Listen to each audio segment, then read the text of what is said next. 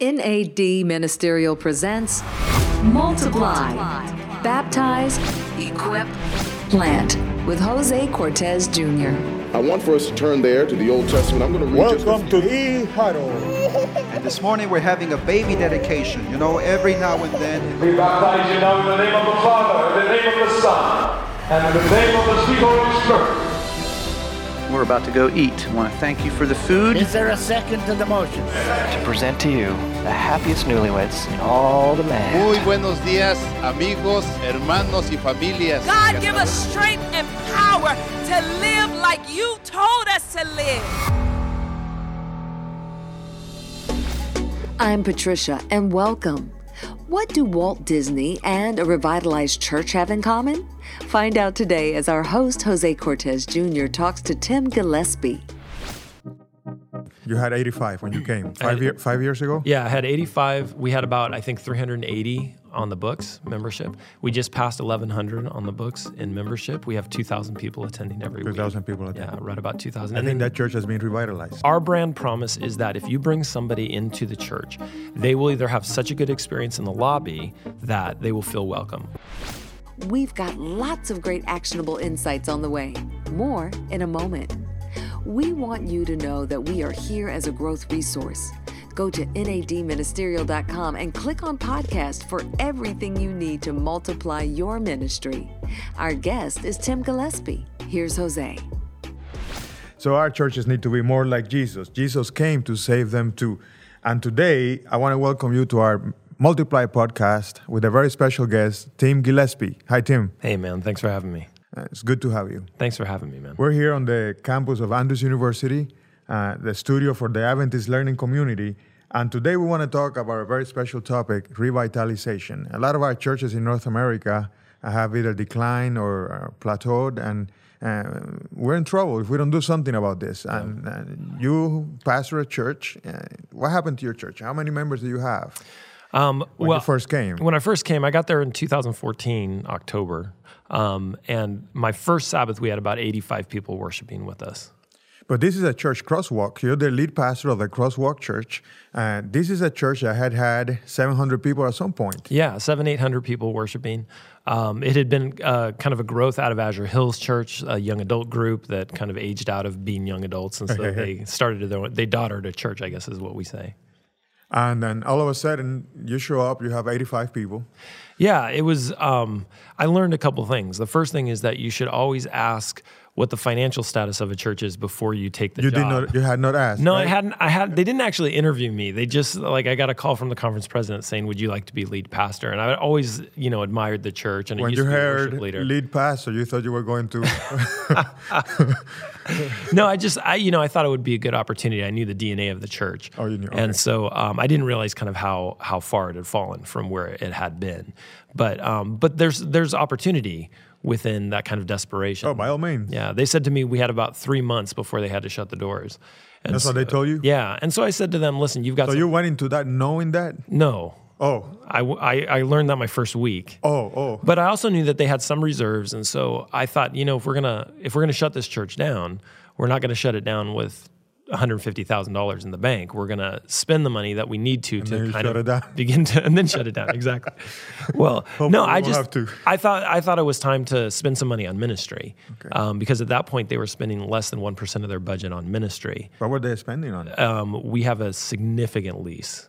And at that point, it was about thirty thousand dollars a month. Yeah, and so they most of the money was going to that because they So were 85 people paying for Yeah. $30,000 a Right. month. Amazingly committed people, I will say. Um, they had also been living off some pretty significant reserves they had, and that was dwindling. And so it was there was a bit of desperation, and there was also a bit of openness, willing to um, to try kind of anything. And so I came in with what I thought was a plan. Um, and we learned quite quickly that you know we should prepare, not plan, because God kind of laughs at our plans. um, but if we're pre- prepared to go where He leads us, then we'll be better off for it. So you show up, 85 people. They tell you about three months left uh, to live here. Uh, that is that is not uh, unique. That happens a lot in North America in our Adventist churches. Uh, and so, what do you do? Well, We have we have thousands of pastors that are listening to our podcast. Uh, church leaders they are going through and they're going through this. So, so what do you do when you show up in a situation like this? I think the first thing you have to do is understand the economy in which your church thrives. Um, so for us, we're in Redlands, California, which is right next to Loma Linda, California. So there's a significant amount of churches around. People, the reason why it was doing so poorly is because there was lots of other options and people could go wherever they wanted to. Um, but what we had to figure out is what what was going to help this church thrive quickly. And for us, it was that worship experience on Saturday morning, and it was creating a particular kind of worship experience that wasn't necessarily offered in any of the other churches. So we became a bit of a niche church, if you will. But um, that, that's kind of the practical side of it. The reality is we we had some principles that we needed to discover. And the church had always been, you know, by their by their estimation and by their um, in statement, they call it, is that we would be a church of belonging. And so that was a nice place to start. That's great DNA. We're going to be a place where people can come and feel like they belong. But then we have to create the experience to to actually make them feel like they belong. So if you walk in and you're not greeted, you're not going to feel like you belong. Okay, let's let's let's uh, unpack a few of these things here. So Sure. the first thing you went at was your worship service. Yeah. Uh, you needed something desperate, uh, Right. uh, so people could Right. We needed come again. We needed consistency. People needed to know, and I think this is true of every church. When you walk in the door, you will not only be treated well, but the experience that will, you will have in the worship experience will be great from beginning to end. That includes the sermon, that includes any special musics that you're going to have, even the call for offering, if you still do that, is something that um, is desperately needed to be done well and with excellence. Because you these had to revamp. we had to revamp everything. Okay. Um, and, you know, different bands would come in and it would sound different every single week. Our our our um, our database of music was over a thousand songs. Well, you never know what you're going to sing that way. We had to cut that down to about 30 songs and then stick within that. So we had to begin to give boundaries. We had to So begin rather to than a thousand songs to pick from, you pick from thirty songs. yeah, and that's So that even way people lot. know what they're singing, right? That's even a lot. Yeah. And and there had to be a system of how we introduce new songs. I mean, all these things had to be thought through. You have to really curate that experience and create processes for every single thing that you do. Now, we introduce a new song about every four to five weeks, and you'll sing that song three times in a row. Um, and that means one person Every week for three weeks in a row. Right. And that means one person is going to have to curate that list and how that list is applied to the worship services. And that, that just hadn't been done. It had been just kind of a, a shotgun approach. We'll just do whatever feels good for us at the moment and see if it works. And that doesn't work. Well, in many of our churches, at times you don't pick a song to the last minute, and you say, "Let's sing hymn five three five. Right. Okay, and um, and I know it's well-meaning, but but people end up not knowing the songs, not knowing, and they have a hard time singing. Is that is that part of the downside of having so many songs? Absolutely, and I think I think intentionality is what we're really talking about here. Um, I create a sermon. I create my sermon schedule, my sermon plan for the next year by June of the previous year, so we can be working on what songs we're going to sing. We can be working on, um, you know, any sort of special items that we need to have go along with So these So you sermons. mean to tell me that you get your sermons, uh, at least your topics, a year ahead of time? yeah, All right. about eighteen months. 18 months ahead of time. Wow. And then you give them to your worship teams Yep.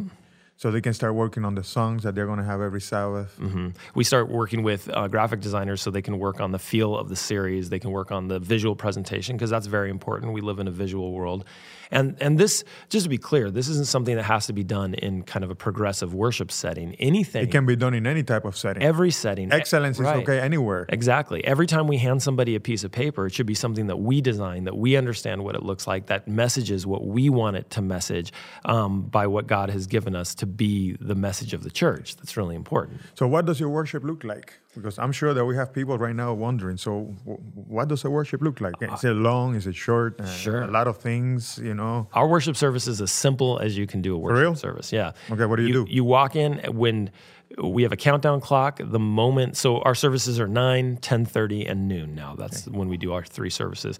So if you come in at 9, at 9, the moment it turns from 8.59 and 59 seconds, we begin the music. It starts. That's a promise that we make. We'll be timely. Promise that you make to the people. Yep. So it starts, we welcome them and we begin to sing. If there's four people in the room, we begin. If there's 400 in the room, we begin. It doesn't matter. Um, That also includes our online audience because our 9 a.m. service is actually the most watched service that we have for whatever reason. So midday in the East Coast. yeah, that's probably it. People in the East They're just yeah. getting out of church, Yeah. and so they're grabbing it on the way home. Um, Or didn't go to church. that's true. Okay. that's true. But they, you know, you start right, right on time. We do, th- we do four songs. Um, one, two, three, four. In between the first and second song is a short welcome, just uh, welcoming the people online and welcoming the people in the room. At the end of those four songs, one of our associate pastors stands up and does a connect time, um, which is about a two-minute announcement and just making sure everybody is welcomed there. We don't do anything like turn to your neighbor or this and that because statistically that show that that has been shown to make people, especially visitors, very uncomfortable. So we just welcome them, thank them for being there. At about two minutes out, we do our bumper, which is usually a 15 to 30 second bumper for the videos for the sermon series that we've created in house. And then I get up and preach. My sermons are 30 minutes to the dot, as much as I can. 30 minutes. 30 minutes. How about the how about the offering? We don't do an offering. You don't do an offering. Okay, so how does that work?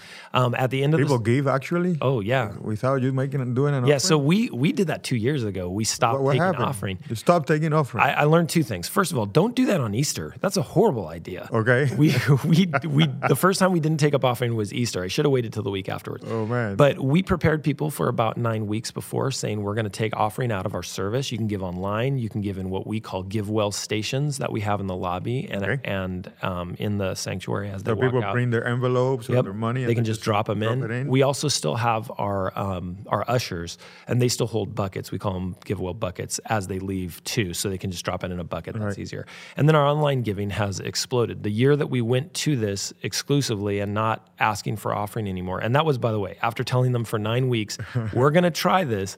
If it doesn't work, we're going to shove back. those baskets right back in your face. Okay. Um, we said it much kinder than that, but um, our giving went up thirty three percent that year. wow. Yeah, because people do this. uh, They pay all their bills. People online. give because they want to. They want to give. You know, they do. They do it online. Yeah, so they're very comfortable with the platforms, and we have we have three different giving platforms. Uh, obviously, Adventist Giving. We have um, PayPal as well because some people have been giving recurring on that, so we just kept it open. And then we have PushPay, and we're about to move not to a fourth. We'll probably drop PushPay and move towards um, Subsplash. So your your giving hasn't decreased at all as a result of Not this, at all. Right. It's grown significantly, as has Tithe, local and Tithe. So you revamped your worship service. Then you talked also about belonging. Mm-hmm. Okay. Can you expound a little bit on that? Absolutely. If, if people need to feel like they belong, that means you have to intentionally do things to make them feel like they belong. So, how they're greeted when they walk in is really important. Knowing that they won't be judged for what they're wearing or what they're not wearing when they walk in is really important. So they can walk in and just Absolutely. be who they are. I wear jeans and a t shirt most of the time to preach. To preach? Uh huh. And um, our greeters. have never read anywhere where it says that you have to wear a suit and a That's tie. right. Okay, so hey, That's right. it's fine with me. And some of our greeters do wear suits, um, and some don't. so people wear whatever it's really wear. and we we try and create that environment.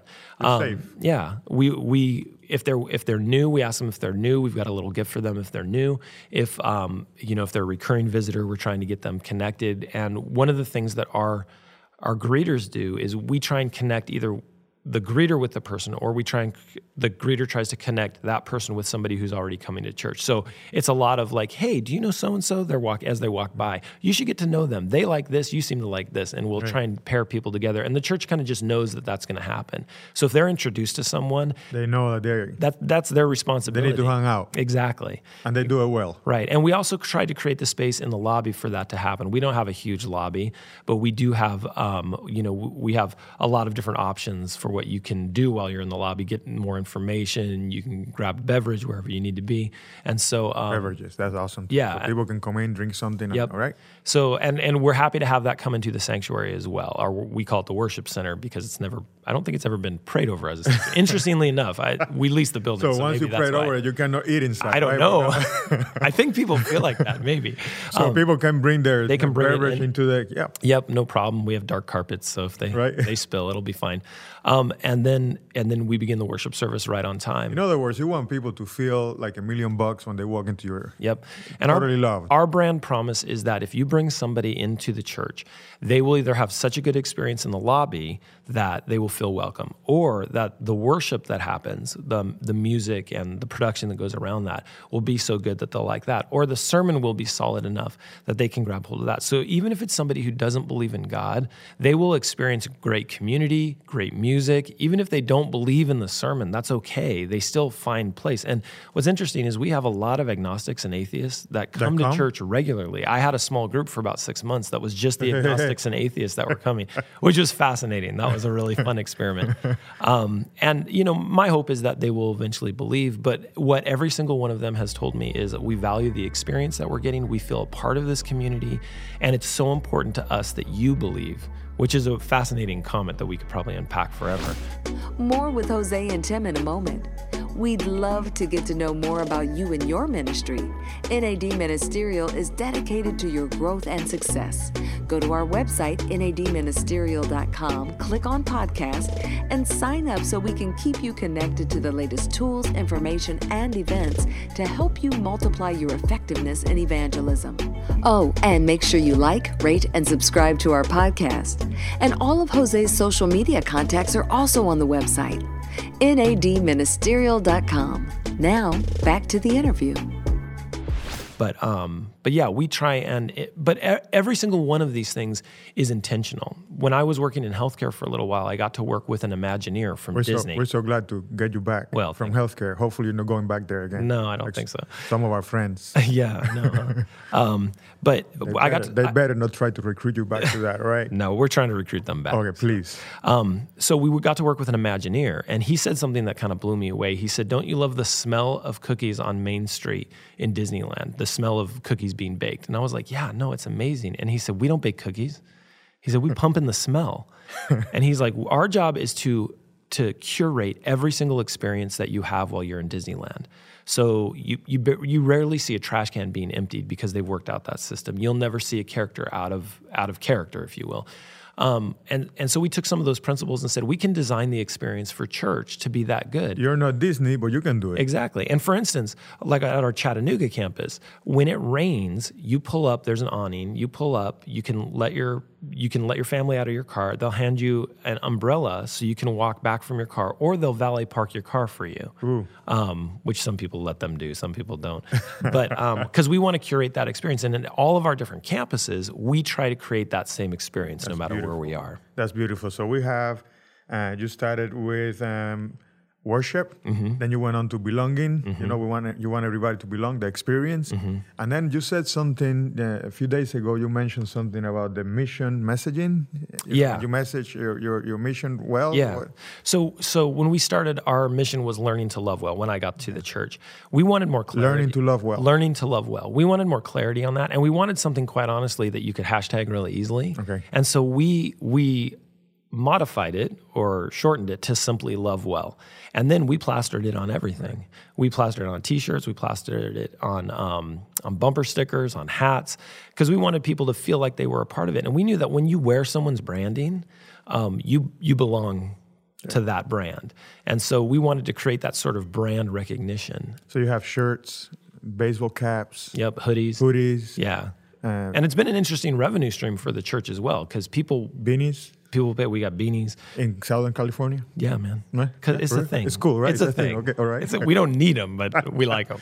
Um, I, I would need one of those beanies right here, right now. right? Yeah, but okay. No, so so we tried to we tried to solidify the messaging all across the board, and it's it's fascinating when you're you know you're in a parking lot somewhere and you walk by a car and somebody's got a crosswalk sticker on because you realize okay they they want to carry this brand themselves. They want to represent this brand. And they understand that to put that on their car means people will hold them to a standard of living they can't you know be screaming at people in a parking lot mercy. you know so so we hopefully that holds them a little accountable I have something in the back of my car, on the my you know the back of my car that says clergy. You know, and the other day I was caught in out of traffic, and then I remember I had that thing on, so I kind of came down for a little bit. But I, man maybe a little in bit dc i'm not sure i would put any branding on my car But hey, hey, uh, everything that you're telling us right now pretty much says excellence. Mm-hmm. But I know that there is more than that. that Not everything that happens happens within the four walls of a church. Right. I know that there is, uh, besides a great serv- uh, worship service and um, helping people to belong and having a beautiful experience, I'm sure that you're serving your community because I heard you say at some point that uh, you have about 8,000 people within one mile radius, and those that's that's your parish. Yep. So you're not only the ch- uh, pastor of your four walls and the people that come in, you're the pastor of your entire community, right? Exactly. That's so what do you guys do for your be. community? Um, so Besides the worship services, because a lot of those guys don't come. Right. Oh, absolutely. The majority Right. of them don't. So we spent 18 months um, researching our community. Basically, we did 18 months. Yeah, 18 months. We did hundreds of surveys out um, at school, at our local um, elementary schools. We have two local elementary schools that fall under our um, service area, we call it. And um, and so we worked with the, the parent groups there. We worked with um, the businesses in the area. We worked with some trailer parks that are in the area. And we just surveyed people over and over again to find out what it is that they needed from a church. And one of the things that came up was, interestingly, access to healthcare. Now, that's weird because we're right next Right to there. Loma Linda. Yeah. But um, not everybody feels like a hospital is a place for them. And so we put together a free medical clinic that happens every single Free Thursday night. Medical clinic at your church. And we also have a free legal clinic that happens there Legal as well. clinic. And we're the only free evening legal clinic in the Inland Empire that I know of right now. I could be wrong on that, but um, So people come to you for healthcare. yep, they free. come for healthcare and for legal advice. For legal. Oh, wow. Yeah, with with lawyers that we have, we've got insurances for all of that, um, and then we serve a meal, and we serve between eighty and hundred homeless and underserved people every single week. Wow. And we give them, you know, we give them whatever they need. Basically, one of the coolest ministries there is we've partnered with Orthotics and Prosthetics program at Loma Linda. They come and they wash people's feet. They do it so they mm. can do an assessment of their feet. Wow. And then we have about 300 orthotic shoes that, if someone needs it, they will work to create the kind of sole that they need on these shoes. And I've watched somebody come into our clinic in a wheelchair and walk out. It was about 11 o'clock at night. It took that long to get it right, but she walked out at the end of the night, which was incredible.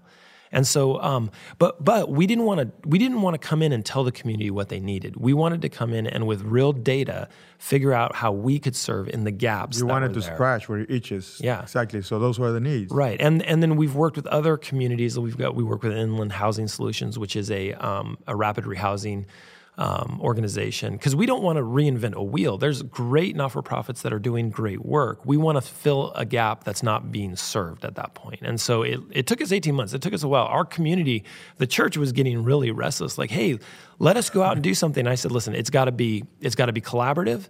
It's got to be meaningful and it's got to be sustainable. If we can't sustain it, then we're just running out, doing something good and running back and not really becoming a trusted partner in the community. So you're partnering with other organizations. You don't do it by yourself. Right. We don't do it by ourselves. But you do get a lot of help from church members Absolutely. and community members. Absolutely. About how many people would you say are engaged in ministry or some type of ministry in your church? Um, well, just just on on a Sabbath, we have about 186 people that we need to make it run three services and children's programs. Three services. Yeah, and then um, then we probably have another 50 to 70 that are working um, on our clinic and that sort of thing. And those rotate on any given week. There's there's 50 to 70 on any given week. So that's a rotating group of people um, from healthcare to food providers. Anything about children's ministries? Oh yeah, man.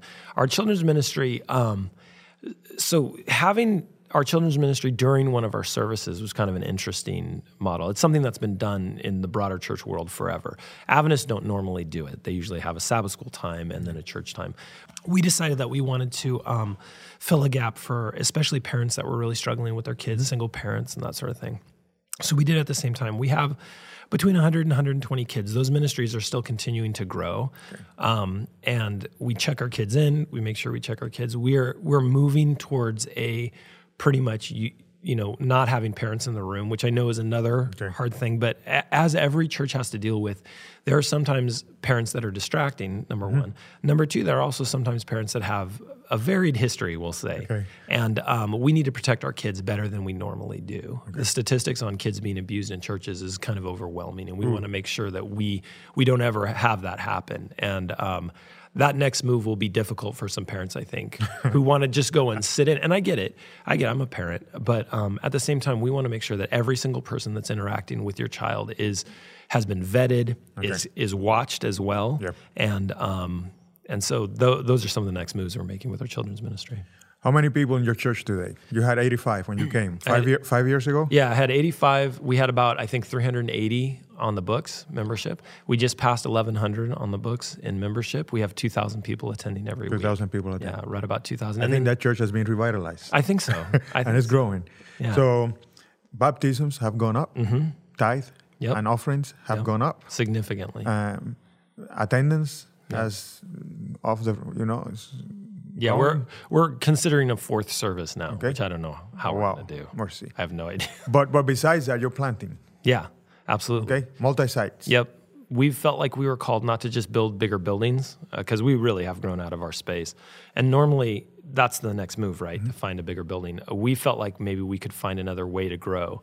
And it's weird that we did it in Tennessee first, but Right. there were a group of people that were wanting to meet. So we planted a church in Chattanooga, Tennessee, which is a conference church. It is the Georgia Cumberland Conference's church. It doesn't have a pastor full time. I'm the I provide all the preaching content and consulting with the leadership team there. There's but it's kind of like a lay yeah, it's, a, campus it's a pastor. lay-driven church between four and five hundred people attending in two services every single week. That is amazing. Yeah, and um, they're an amazing group of people. And then we're we're just moving. So we have a sub brand. So we're Crosswalk Church, but we have this sub brand called Lovewell, and we help facilitate Lovewell homes, which are small groups that meet at homes using our curriculum, and then um, Lovewell communities. And so Northeast Atlanta, there's a community out there in Flowery Branch, which is the next will be the next site that we have. Um, and they have about 75 people meeting every single week. They've rented a spot. They are now a group in the Georgia Cumberland Conference.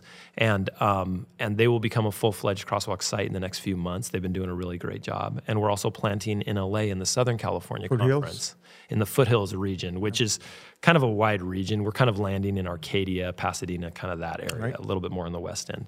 Um, and we have about between 100 and 200 people that are meeting there. We're still monthly. We're hoping to become weekly on that in the next few months as well. And we have kind of worked together a little bit on some of these things, you know. So conference presidents are uh, engaged in this conversation. Yeah. And within our denomination, we want to make sure conference presidents know what's going on and all of that, and they're okay with it. Yeah, Right. And they're it's actually new. happy, you know. But it's Yeah. it's hard. It's new because you know this. Like for instance, at Foothills, we really need to hire somebody part time Right. to be there for the weekly thing. So, do we hire them? to Southern California Conference? so those are the things that happen. right That Lot- we're working on lots the details. of interesting logistical questions but um, but praise god i mean that's here's what's fascinating these churches have essentially not cost conferences anything because the people want to plant churches so um, you know chattanooga has been an incredible success quite honestly due to their leadership team there and the conference is willing to work but that has not really cost the conference anything in infrastructure i mean they've certainly helped out which is phenomenal but but as far as writing checks they haven't had to do that to and the tithe and the tithe is beginning to increase yeah. after the first year. So that's really pretty. I think that's new. I think that's, sort of that's new. pretty new.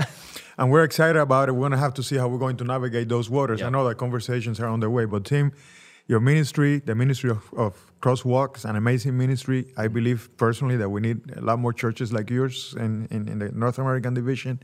And thank you so much for taking time to be here with us. A church that went from 85 in attendance to 2,000 in attendance is now planting. You did great worship, excellent worship. You help people to belong. You love them well. The experience is awesome. Uh, and at the same time, you also uh, a lot of outreach. Right. Uh, is that it? One more thing. Yeah. One more thing. Um, and and this is kind of the assumed, right? But I want to be clear on it. Um, we have a clarion call that our business is Jesus. Right. Our job is to preach Jesus in and out of season. And so all of this is all of this is motivated by a deep desire that people might meet Jesus and might be really biblically grounded um, in in understanding their scripture. So I mentioned in our recording that um, we did 29 weeks in the book of Romans, Romans. which is a long series. In fact, we broke it up to three series just to pretend like we weren't in one series.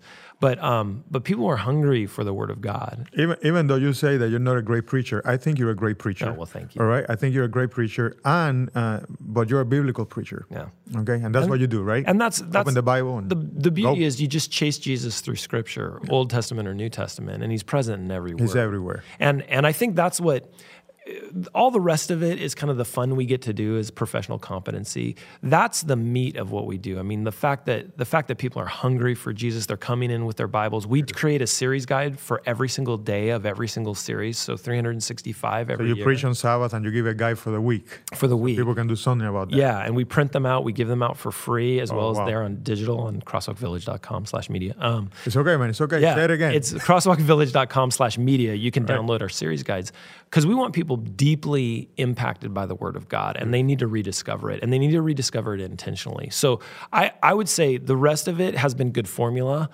That's the key. Jesus. The fact that Jesus is overwhelmingly present in our communities. And, and we speak to that and are intentional about that. So I think that's it. Thank you, Tim. So good that you came all the way from sunny Southern California to uh, to not sunny, to not Michigan. sunny but beautiful snowy Michigan. Sure. All right. Where we spent two and a half years of our lives, you know, right. a, a, few years ago. God bless you, man. This is a Multiply podcast with Jose Cortez. See you soon. Thanks, Tim and Jose. Make sure you sign up for our email list and don't forget to rate, like, and subscribe to our podcast. If you'd like to connect with Jose, home base for all things Multiply is nadministerial.com and click on podcast. I'm Patricia. Until next time, keep going, but most of all, keep growing. Multiply. Multiply. Multiply, a best practices podcast, is a production of NAD Ministerial. Executive producer, Ivan Williams. Designed by Halloran Hill for Anything is Possible. Produced by Kendra Arsenal with Christina Massino. Edited by Taizi Snyder.